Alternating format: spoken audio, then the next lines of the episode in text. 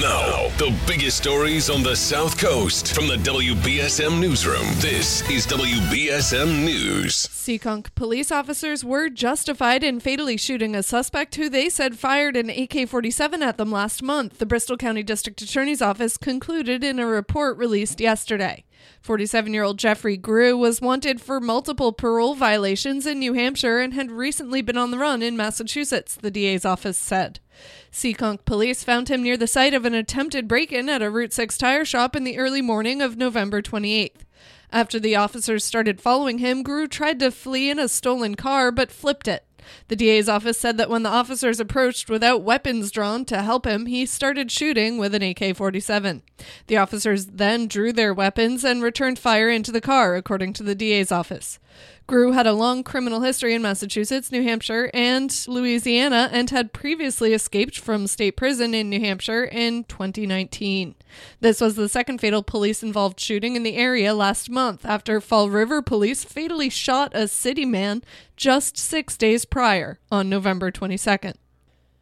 The new year starts this weekend, and several new laws are set to take effect in Massachusetts. The state's minimum wage will increase from $13.50 to $14.25.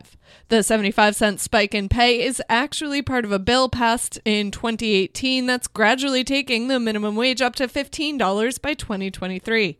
Tipped workers will also see a pay raise in 2022, jumping from 5.55 an hour to 6.15. Paid family and medical leave benefits are also increasing from a maximum $850 a week to just over $1,084. And an animal welfare law passed in 2016 that was to take effect on January 1st was changed at the last minute by Governor Charlie Baker to prevent an egg shortage. Under the original law, farmers had to provide their hens at least one and a half feet of floor space each to give them freedom to move. But the changes mean hens now get a minimum of one foot if they have access to vertical space. Meanwhile, several COVID related rules are set to expire in April, including temporary emergency paid sick leave and remote town meetings. For more than 50 years, a Boston man kept a secret that not even his family knew until just before his death last May. Ted Conrad was a fugitive wanted in one of the biggest bank robberies in Cleveland's history. And he'd spent most of his life using the name Thomas Randele, a name he created six months after the heist in 1969. The U.S. Marshals Service is now piecing together how he managed to create a new life while evading authorities. His stunned friends in Boston say he was a devoted family man and one of the nicest and most honorable people they'd ever known. Massachusetts has purchased 200,000 at home testing kits that'll be distributed to school districts throughout the state so teachers and staff can test for COVID 19 before they return to work after the holiday break. The State Department of Elementary and Secondary Education said Wednesday that every district will receive enough tests to ensure that two can be distributed to each staff member. One should be taken no more than 24 hours before they return to work, with the second kept to be used at the staffer's discretion. In sports, the Celtics have lost three in a row after falling to the Los Angeles Clippers 91 to 82 in Boston.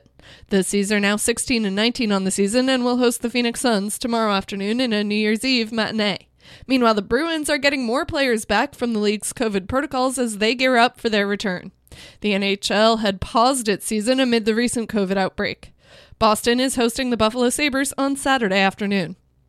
Now for a look at your local forecast from ABC6. Mostly cloudy and mild outside this morning. It stays overcast today with a few scattered showers around at times. Highs will be warmer than yesterday in the mid to upper 40s. Tonight will be mostly cloudy with temperatures staying in the upper 30s and low 40s. And tomorrow, to close out the year, we continue to see mostly cloudy conditions with highs in the mid to upper 40s.